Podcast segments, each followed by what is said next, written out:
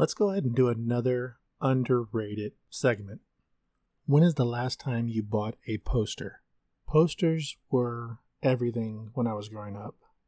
And when I was growing up, a poster was more than just another piece of decoration for your wall.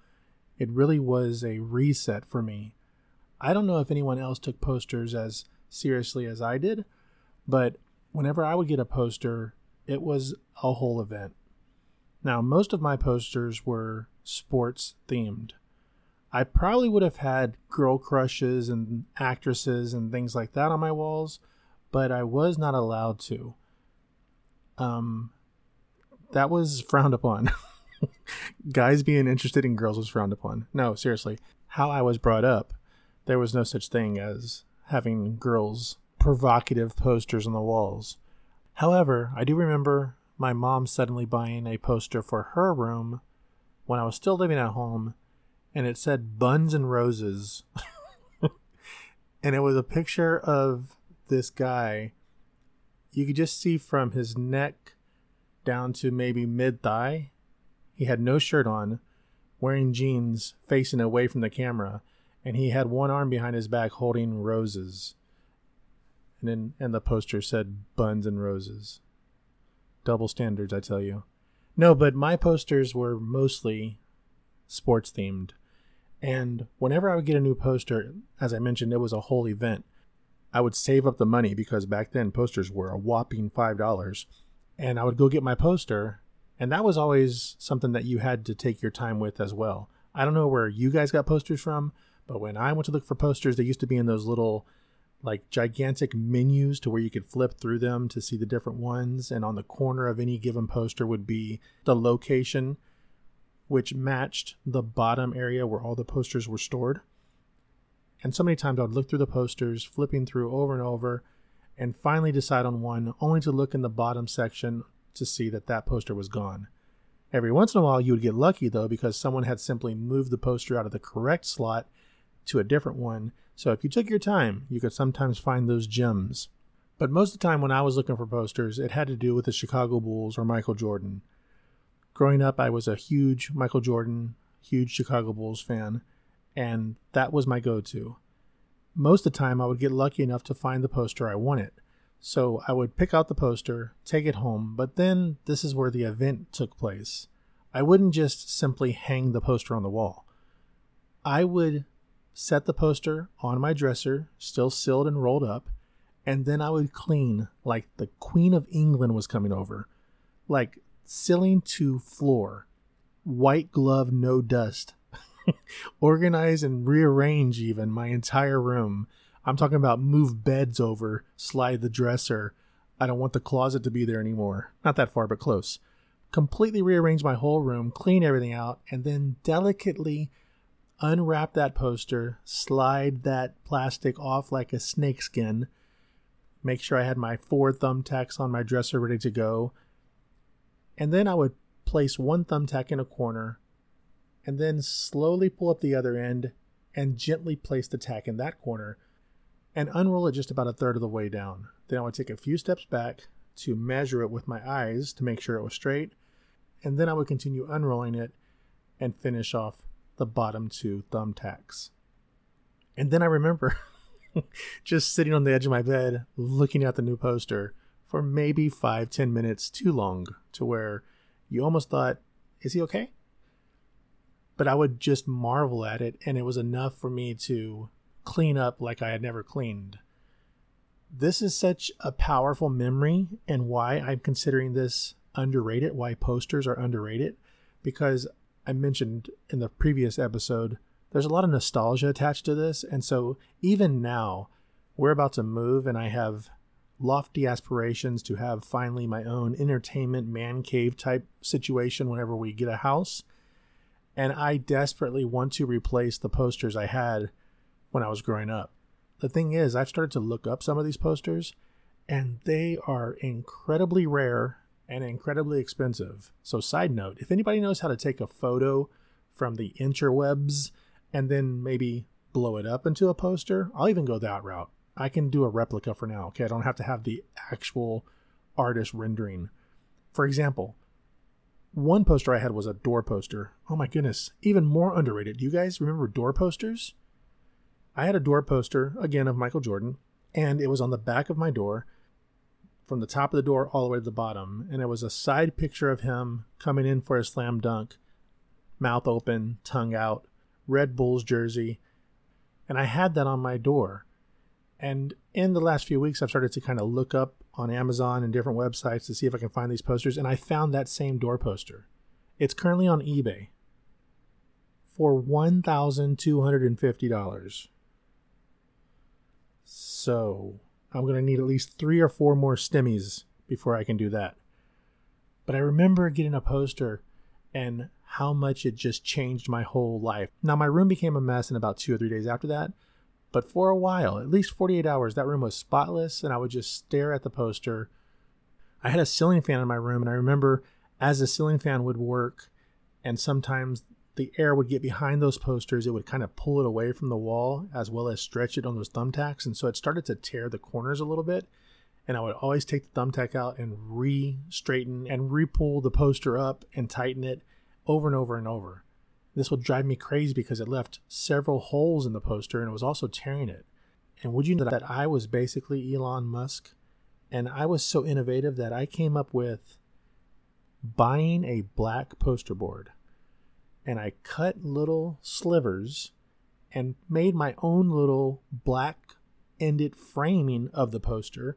And then I would stick the thumbtacks through the poster board and the poster, and that resolved the problem. I should have patented that. Think about it real quick, especially those around my age, maybe a little bit younger. What was your first poster? Do you remember that excitement you would get when you would get a poster? Did anybody else clean their entire room like I did? For me, posters are definitely underrated. You are now listening to the Just Breathe podcast.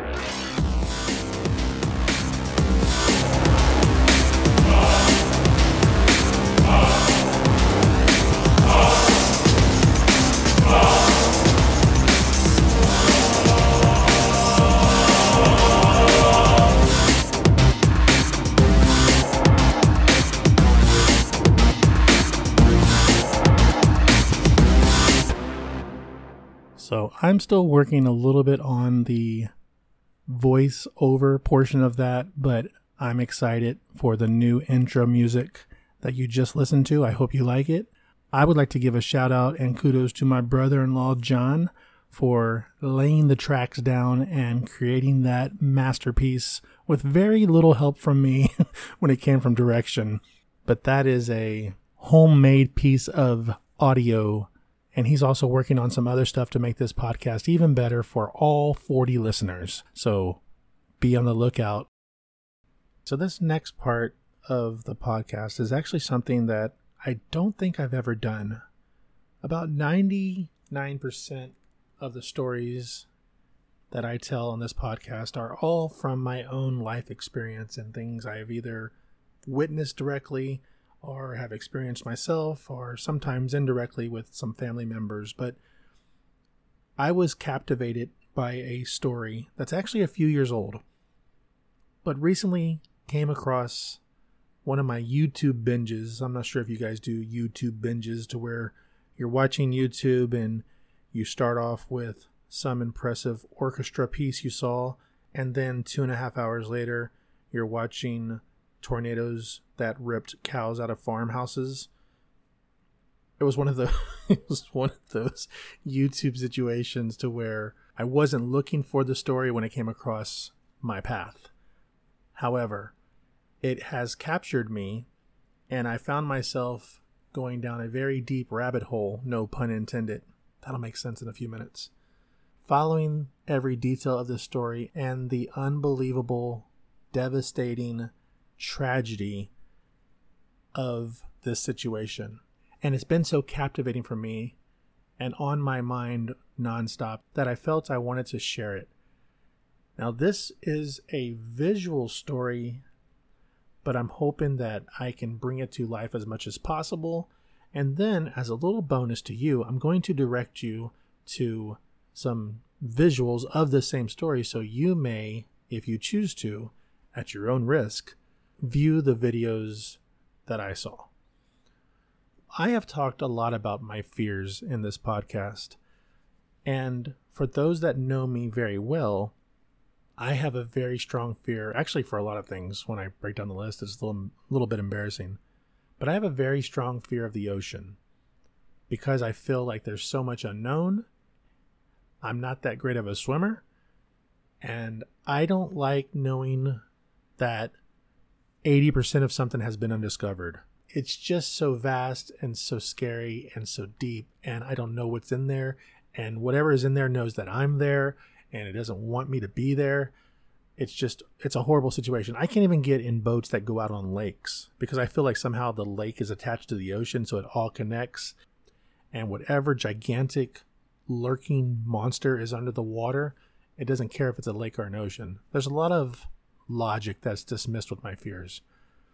But if we can for a few minutes, let's just pretend that we all believe in a hell. Okay? H E L L. We all believe in hell. And beyond that, let's pretend that if you go to hell, that hell is simply whatever your worst nightmare is. So I'm not talking about Bible hell, fire, the devil. I'm talking about whatever your fear is right now, whatever your worst case scenario, that's your personal hell. So, in this little role play, and it's going to get a little dark, but let's pretend you've passed away and now you're facing your hell. So, for a few seconds, just think of whatever your never ending nightmare may be. For me, it used to be being in an airplane, which I'm also afraid of. However, I will get in an airplane, but I will not get in a boat. So the ocean still outranks it.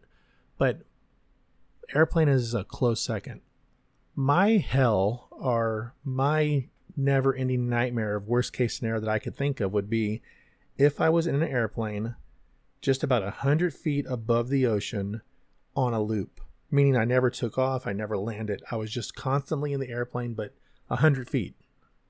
That means really low, like close to the ocean waters. I have a window seat and I'm forced to look out the window. Just saying that scenario can make me get a little chest pain of anxiety. Like that is my nightmare. Now you might be thinking, okay, I can think of a hundred things worse than that right off the top of my head, and maybe so, but that's where my fear resides. Until I came across this story, and I think we may have a new champion in the realms of what can I imagine as the worst nightmare situation to be in especially if it was in a hell situation that I just made up that was repeating on a loop. Most of you have probably heard of this sport or activity or extreme sport spelunking. S P E L U N K I N G. Also known as cave divers or cave explorers. People, I think they're people, I don't know what they're thinking, but people who go into caves and explore caves for hobby and for fun. And the more extreme examples of this are those who go into these extremely claustrophobic, tight spaces. Now, pausing real quick, I did see the movie The Descent several years ago, and I think that's the first time I felt like claustrophobia was possibly somewhere in my fear family, but I've never experienced it directly myself. Like I've never been in really enclosed spaces or places to where I felt claustrophobic. Sometimes in an elevator, I guess, but that movie kind of made me feel nervous for the person I was watching. So I knew it was there, but it kind of went away. However, this story that I'm about to walk you through showed up in my YouTube viewing and it has captivated me. So, most of you have probably heard of these cave divers, these cave explorers, but I don't know that you know this story, and I cannot think of a more devastating, terrifying situation than the story of John Jones. This happened actually back in 2009 in Utah, and the name of the cave that John Jones and some friends and family were going to was known as Nutty Putty, the Nutty Putty Cave. Now, the Nutty Putty Cave was named Nutty Putty because within the cave walls, some of the walls were very soft and had like clay like substances and material to where it almost would drip at times, hence the name Nutty Putty. Nutty Putty Cave, located in Utah, did have a history. In fact, Nutty Putty had almost claimed a few young Boy Scouts a few years before John Jones walked into its opening. After those close calls with death, Nutty Putty was actually shut down for several years. Then it was opened back up. It was opened back up with certain requirements, however.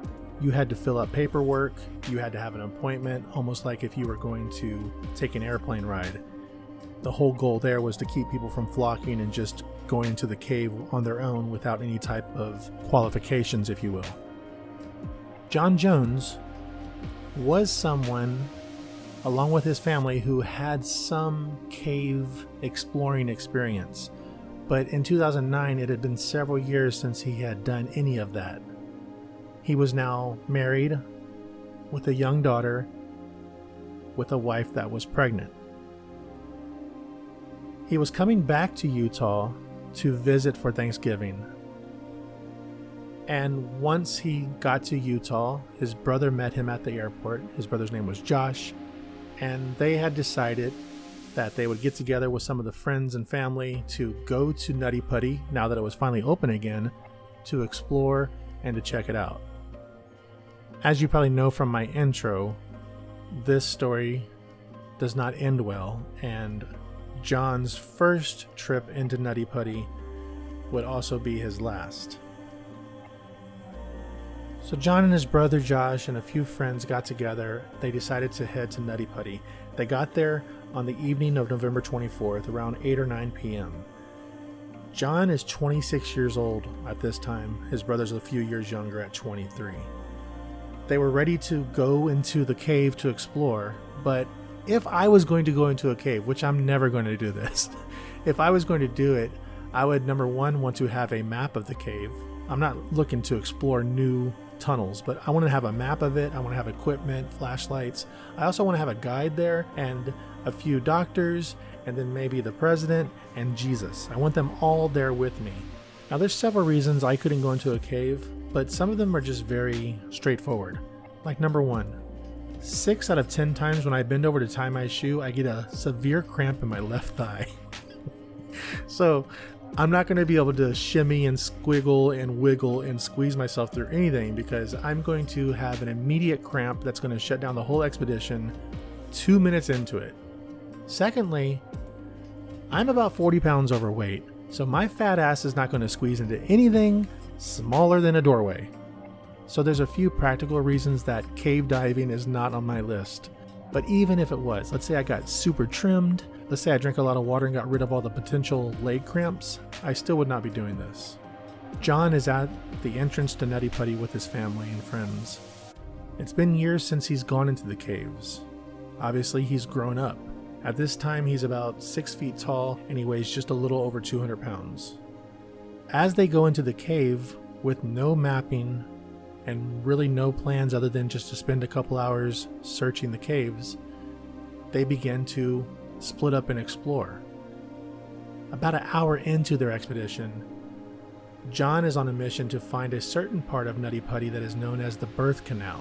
Now, I mentioned some of the visuals, and I will have some of the videos, not of John's expedition, but other people who went to that cave on my Facebook page, the Just Breathe Facebook page. So if you want to go check that out, Again, I would say it's a little bit of a trigger warning, especially when you attach the story to it. But it is also, it's like watching those videos where guys are jumping off tall buildings or hanging off tall buildings to where you feel like your palms getting sweaty. It's that same situation minus Eminem.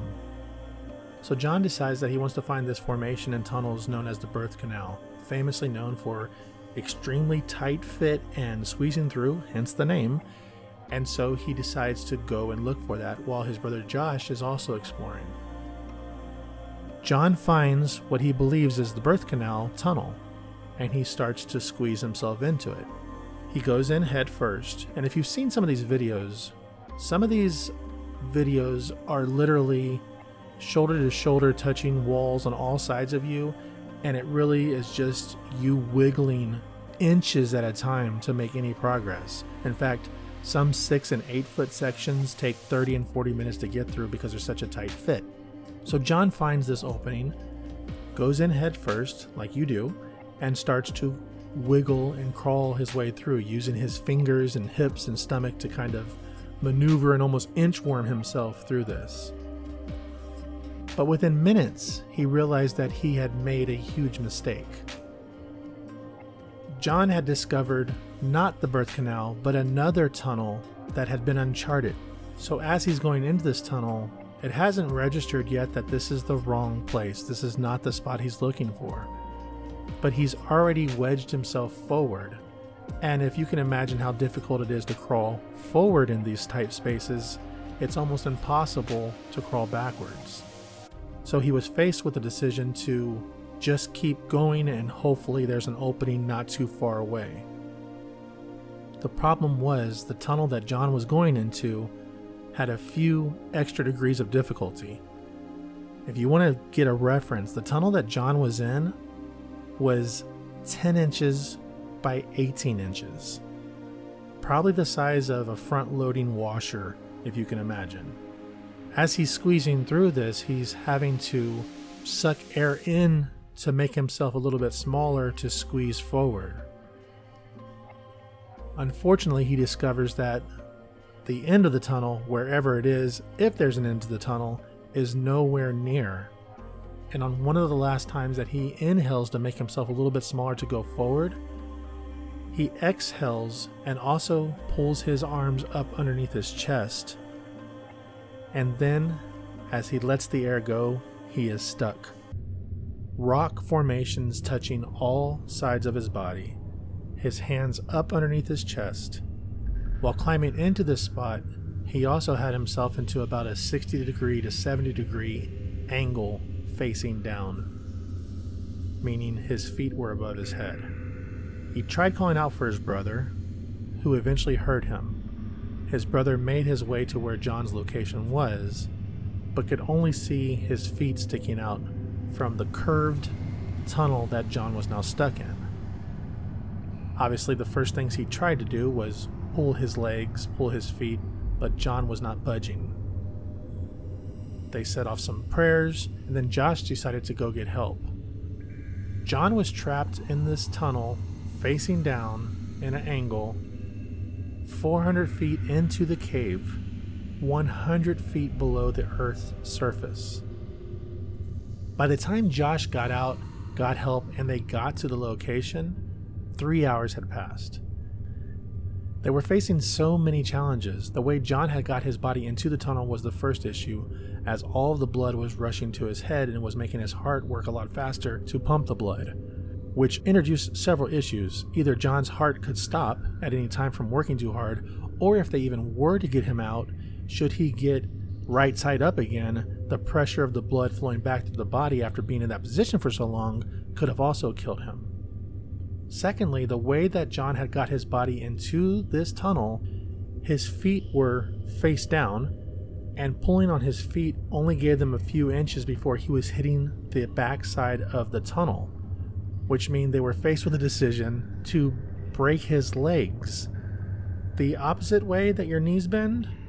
But they were worried if they decided to do that, the shock of the situation, with all the blood rushing to his head, could also kill him they finally decided to come up with a pulley system. Keep in mind, he's 400 feet into the cave, 100 feet down into the earth.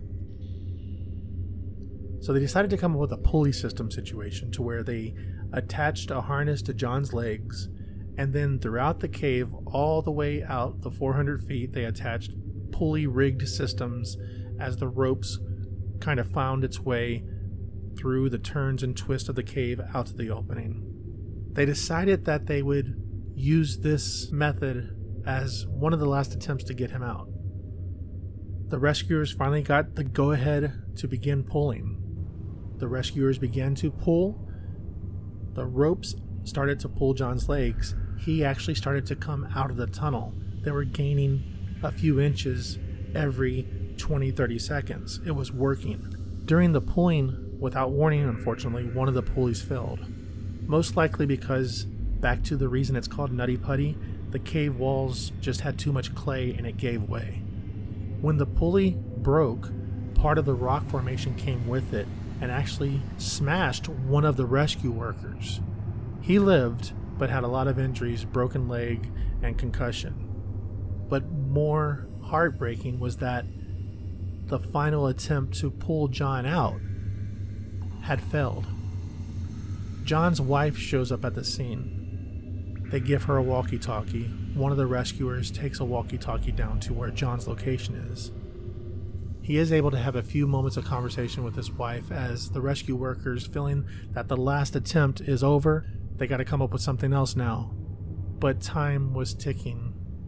27 hours into this ordeal, John was stuck in this tunnel in that position for 27 hours before his heart finally gave up and he passed away. The rescue workers spent 27 hours trying to save him. More terrifying than that, once they had identified that John had passed and pronounced him dead on the scene, they were still stuck with the problem of getting John out. Eventually, it was decided that they would not attempt to remove John. Instead, they would allow this to be his burial ground. The decision was made to get all the rescue workers out. They ended up dynamiting the entrance to Nutty Putty and then concrete sealing it over. I cannot think of a more terrifying ordeal from beginning to end. To find yourself stuck, to know what's coming, to accept that you're not coming out. And now that place that you wanted to go explore with your friends and family before Thanksgiving is now your concrete casket. I don't know that you'll want to, but I will have some of the videos of this story as well as some of those who went through the cave and made it out on my Facebook page. Amazon Prime also did one of those real life to movies called The Last Descent. Now, if you're going to go watch the movie, it is super B level. It's pretty cheesy, in between, not the greatest actors, not the greatest dialogue. In fact, I skipped most of the outside the cave stuff. But if you just wanted to get a little more of a visual, maybe your mind thinks that way. A lot of us like true crime and true stories and documentaries and things like that. Again, this is not a A-list film, but it does give you an idea of what it must have been like. Nutty Putty claimed John's life, and no one will ever go in there again. I am going to do my best to switch gears. I just had to share that story because it's been on my mind to where I'm actually, I'm actually having dreams about it. It's just so unbelievably tragic and captivating. But I'm going to do my best right now to switch gears. We're going to take a little quick pause and as I mentioned last week, I'm going to jump into the next part of this big move that we're making, and I'm going to spend some time talking about my daughter. And I got the dirt, guys. I got all the secrets, I got all the things she doesn't want you to know. I'm going to break it down. Cassidy, dad's coming for you. Don't go anywhere.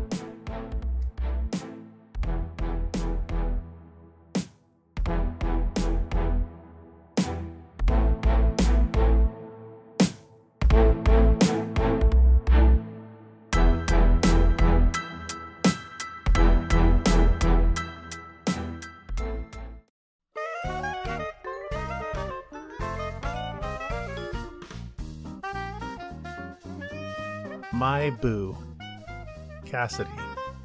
And this was long before Usher ruined me calling her my boo. I'm referring to what most of you may have identified in that theme music the Pixar film Monsters Inc. I'm Sully, and Cassidy is Boo. I just also realized that we're already at the 30 minute mark of this podcast, and if you haven't noticed over the last few, I've given up on my whole get done in 35 minutes. So if you have to split this up, that's fine by me. I just talk too much is the problem. But I did want to spend a little bit of time discussing the next part of some of the mental battles that are going on as we are preparing to move out of Texas in just a couple months. And that next chapter includes my daughter. The decision to move was already going to be difficult for various reasons that I've already mentioned before. But with Cassie and Aiden, things changed that we weren't really planning for or expecting. That's made it even more difficult. And so I want to spend the next two episodes talking about Cassie and Aiden and their personal journeys, where they've been, where they are right now, and what the future may hold for them. And of course, today we'll start with Cassidy. So, as I mentioned, Cassidy, my boo. I hate Usher for doing that, but it's a good song. Um, because whenever I say, hey, boo, I don't think anymore of Monsters Inc. I think of Usher whining over some R&B track. Anyways, Cassidy, I don't even know where to start. I often tell myself that God only trusted me enough to have one daughter. And if I let that belief and mindset go pretty far, it almost got reconfirmed when we lost Bella. Now, I don't know, obviously, that that is true. I'm sure people who know me would say, of course not. But that's always been something in the back of my mind that, for whatever reason, when we got pregnant and we found out that Cassidy was a girl, something inside even then told me she was going to be the only one I had. It was a weird situation because when you get pregnant, you only have two choices, although Demi Lovato would say differently.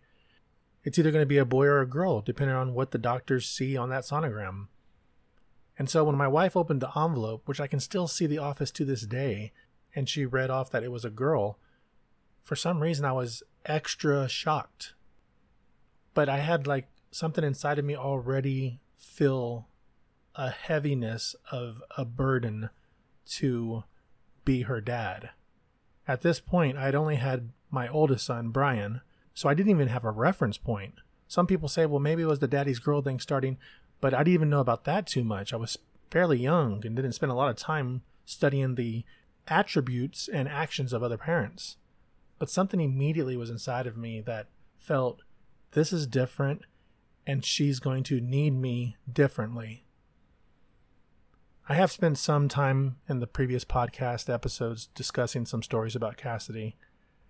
If you want to go back and hear one, Purple Stars is probably one of my favorite stories ever about her. It took place when she was going into kindergarten for the first time.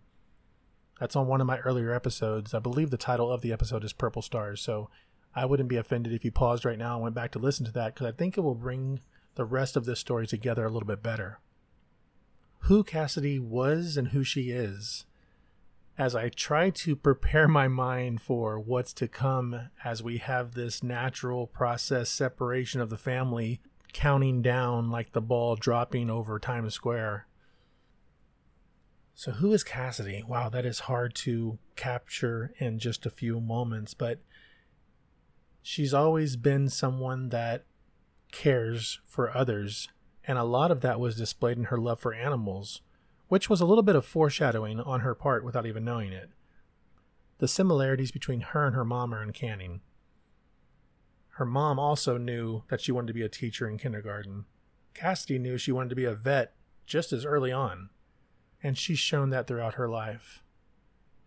She's not only creative, she is incredibly talented. Like some people can be creative. Like I feel like I can be creative, but then if I pick up a pencil and paper I spend two hours on it, and then it looks like I was trying to do abstract art when I was trying to do an exact impression of someone's face. But she has the ability to just walk into her bedroom with a blank canvas, literally, and some paint, and walk out with a work of art. Often I'll hear her teaching herself to play the piano, to which she's gotten really good at. She'll hear a new song on Spotify, and then within a couple hours, she's in there playing it. Then she'll decide to play and sing. And a lot of us can sing by definition, but she can sing by talent. Probably one of the best voices I've heard as far as amateur. I'm still frustrated that she will not express that talent a little bit more, but she's just naturally talented. I'm trying to think if there's anything that she has tried to do that she was just not good at and I really can't, except for cooking. Sometimes she almost sets the house on fire, but I can't even do that, so I'm not going to judge her. But yeah, the creativity is is just crazy. She'll start playing the piano, She'll pull my speaker into the room, hook up the microphone, and sometimes I feel like Adele's twin sisters in our house. It's often said that parents miss their kids when they grow up and move on. Obviously, I mean, that makes sense. I get that. I spent some time talking about Empty Nest and Third Chapter on the previous episode. I've tried to maybe psych myself out or joke about the fact that there are some things I won't miss. Speaking of Cassidy, I love you, sweetheart, but I'm not going to miss Miley, and it's not Miley's fault. And Miley is Cassidy's little wiener dog, who was named after Miley Cyrus before she went all Miley Cyrus. This was back Hannah Montana. Okay, so this was before all the chicken cutlet twerking. But I'm not going to miss Miley. well, maybe I'll miss Miley, but I won't miss having to clean up after her and having to shampoo and vacuum the carpets yet again. And I'm not throwing Cassidy under the bus. I'm just saying those are the kind of things as a parent that you get frustrated with, or the dirty house, or the laundry, or the dishes, that you're like, oh, I just can't wait till this part of life is gone, to where I don't have to pick up a dirty dish or step in dog pee. But obviously, all joking aside, there is truth to the statement. And I already know it's true in my heart. I'm trying to psych myself out, but I already know it's true in my heart because sometimes Nicole and I will just leave for the weekend to go away for a couple of days. And pretty much all we talk about is the kids or getting back to the kids are checking in on the kids. So I understand what that means that eventually, once they've moved on to start their own families, that you'll be sitting in that house wondering, man, I wish whatever, fill in the blank. Even some of the bad stuff, maybe. Both Cassidy and Aiden are going to be missing from our group, our family crew, hopefully just temporarily, in just a few weeks. And it is alarming the more I think about it, the closer we get to it. And even as much as I've thought about it, I don't fully have a grasp on what it's going to look like. I've been telling myself stuff like, well, Cassidy's gone all the time, anyways. I mean, she works, she has school, she has a boyfriend, she's pretty much out of the house, and I kind of see her here and there a few minutes a day. And I try to use that as a measure, but I know that's not going to be the same thing at all. This new future for her is frightening for me beyond just the idea that she's finally stepping out on her own. The fact that there's going to be several hundred miles between us has added to that difficulty. And I'm trying to work through those emotions and thoughts without any reference point. One of the bad things about being the oldest among your friend group is that you are also going through some of these things for the first time with your friend group, so there's no one to talk to. I have spent my time on Google researching how to deal with your daughter moving out. So I have spent some time trying to search and research, but it almost feels like I'm I'm lost in this bottomless pit of internet information that I can't grab onto that I'm afraid is only going to click when I actually am dealing with it. Her current state, as well as her future, also includes me. hang on, guys. Me having to watch her fall for a guy.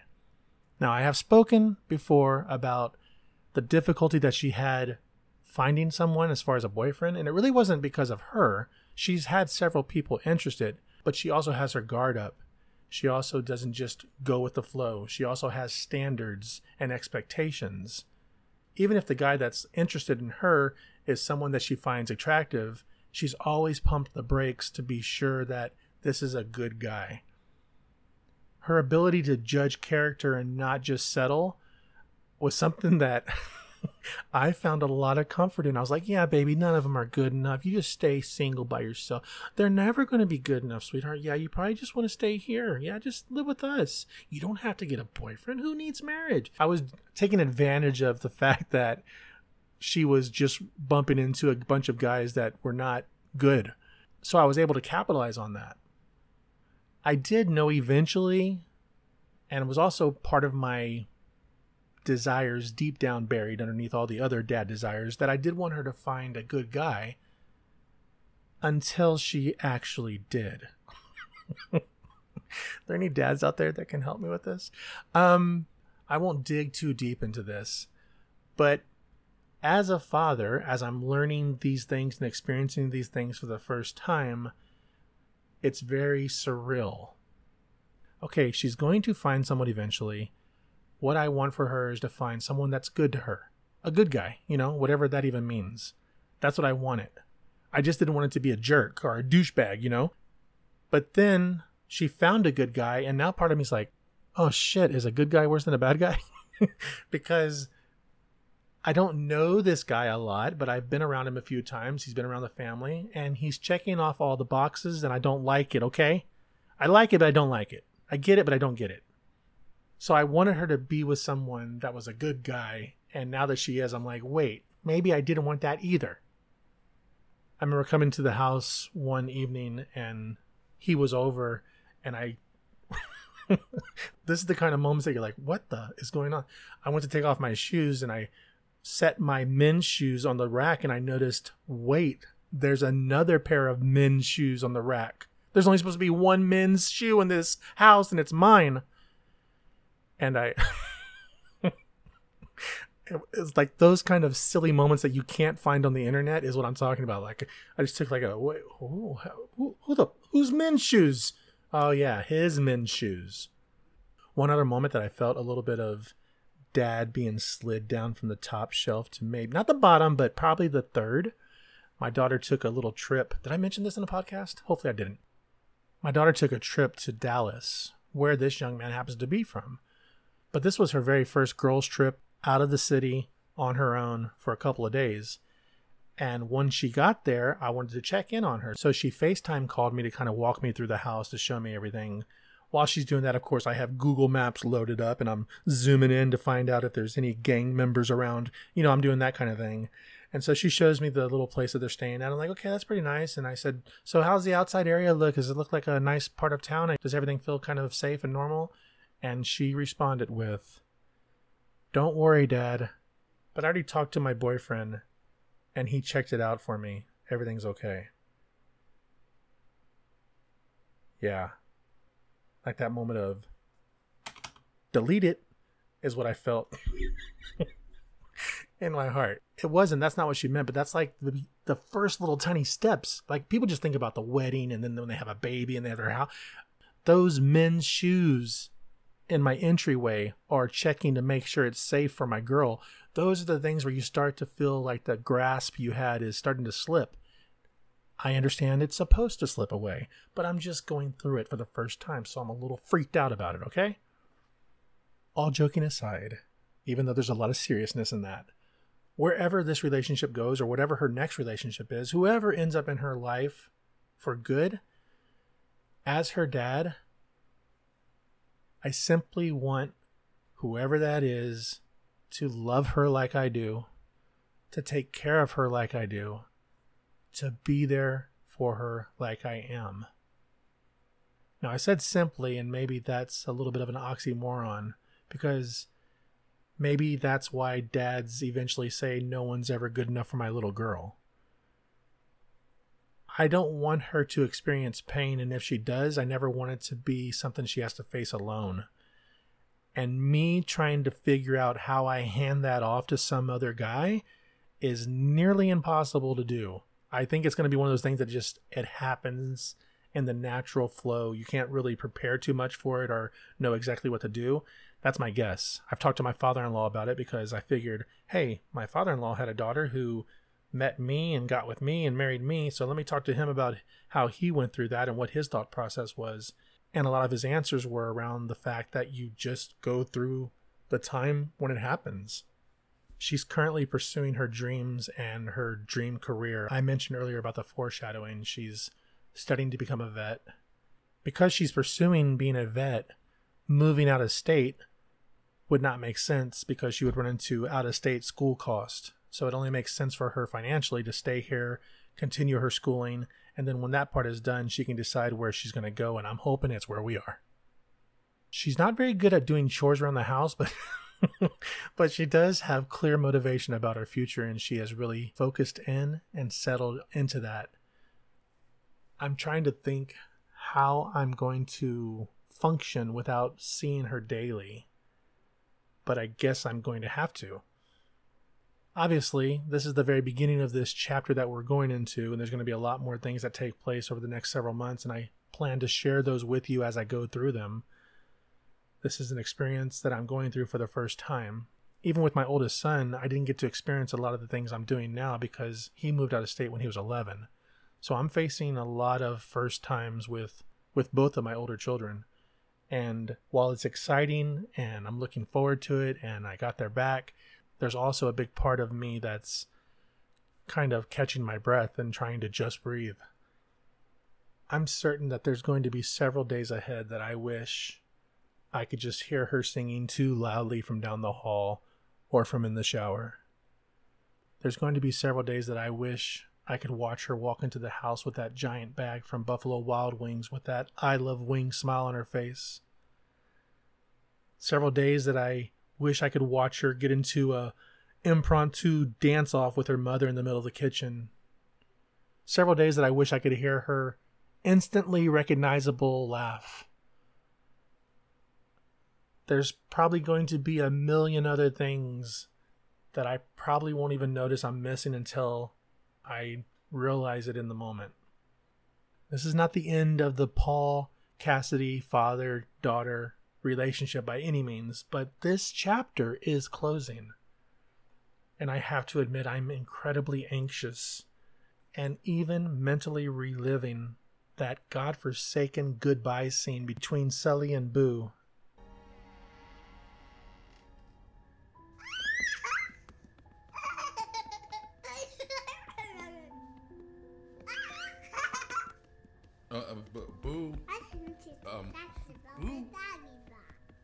look at that. Yeah, you know. Oh, that's cute. Yeah. Uh, boo. Um, well, that's very nice. Come here, you.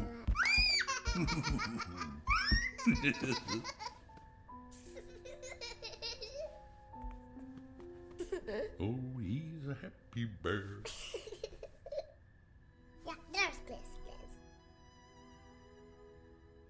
Nothing's coming out of your closet to scare you anymore, right? Uh, Yeah. Goodbye, Boo. Kitty. Kitty has to go.